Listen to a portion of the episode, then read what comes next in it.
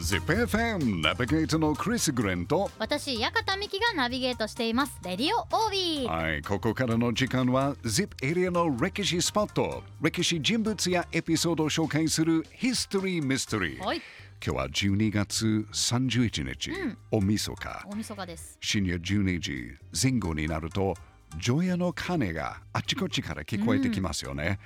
除夜の鐘の文化はねもともと中国の禅宗の習慣が由来ですね、で日本では鎌倉時代以降から始まり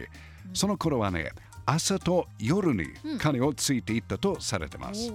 で室町時代から江戸時代には一般のお寺でも行われるようになり、現在のようにおみそかの夜、つまり除夜に鐘をつくのが一般的になりましたなるほどちなみにミキちゃん、はい除夜の鐘は何回鐘をつくか分かりますか100回100回100回ですか100回ファイナルアンサー、はい108回ですね今ボケボケましたボケましたかボケました108か回108回ですよ、何言ってんですか108回ですね確かおにみそかのうちに107回ついて、んね年が明けたらボーン1回つくです響きますよね、はいあの音ねそうですよねっていうのが本当のスタイルはみ見たいんですけど最近は回数は関係なく、ん時間を決めて行うところも多いみたいですね、へじゃあミキちゃん、はい除夜の鐘はなぜ108回つくんでしょーう煩悩煩悩ですお煩悩煩悩ですよね煩悩そういくつの説がありますけど一番よく知られてるのはその人間の煩悩の数、そうです108からって言われてますね。多い多いですね煩多悩いですよね。はい。ほの煩悩ですけど、ほの人間を苦しめる欲望、まあ、煩悩を常用の金をつくことで、えー取りの、えー除くという意味なんですけど、ちなみに、お寺の鐘をよく見ると、はい上の方になんかデコボク、あの、仏みたいなものがついてますよね。あそうなんですかそんなよく見たことあの岡本太郎の歓喜の鐘ならよく見たことあるんですけどトゲトゲがついてていや、お寺の鐘にあのよく見ると本当に上の方でデコボクのブツブツがついている。へーそれはニューっていう名前です。ニューニュー。今ちょっとジェスチャークリスさんジェスチジャーェスチャーなんですけど、まあ、あの、ニューっていう名前なんですけど、はい実はあの、ニューの数もはい108です。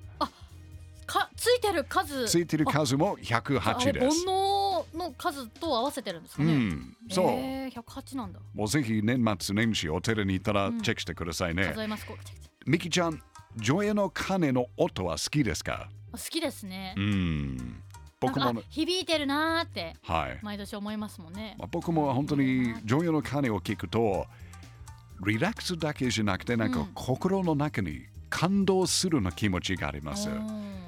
やっぱり1年が終わったそうですねこれから全てがリフレッシュするような気持ちがあるんですけど特別な音っていうイメージはあります本当にそうですよね、ね最近は常夜の鐘はうるさいというクレームをする人がいるみたいなのでそうなんですかそうもしかすると数年後、数十年後、ん常夜の鐘の文化が少しずつなくなるかもしれない、ええ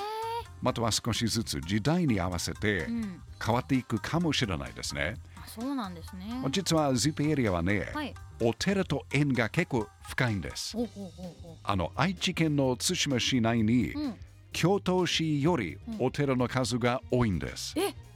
対馬そうなんですかそうですえ実は愛知県には日本の他の県よりうもんはるかに多くの寺院があります、ー、まあでも大須とか歩いててももういろんなところにあるなっていうイメージありますねありね実ははい愛知県内におよそ4650お寺があります4650ぐらいがありますすごい数ですねすごいですよね、ちなみに愛知県豊橋市にあるお寺、不問寺では除夜の鐘じゃなくてお昼に鐘をつくおみそかの鐘をやってます、あじゃあもうちょうど今お昼時だから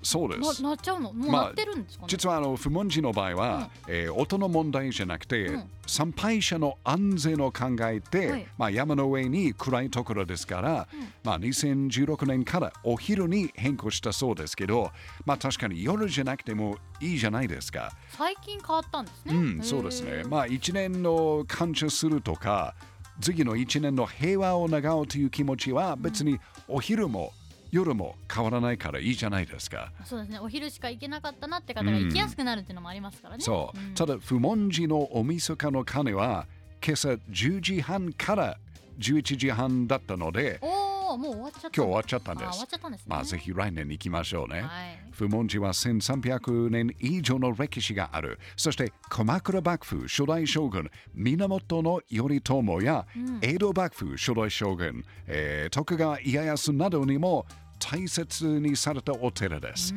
まあ、今夜はたくさんのゼピーが除夜の鐘をつくまたは除夜の鐘を聞く数、そして年末年始はお寺に出かける機会も多くなると思いますね、はい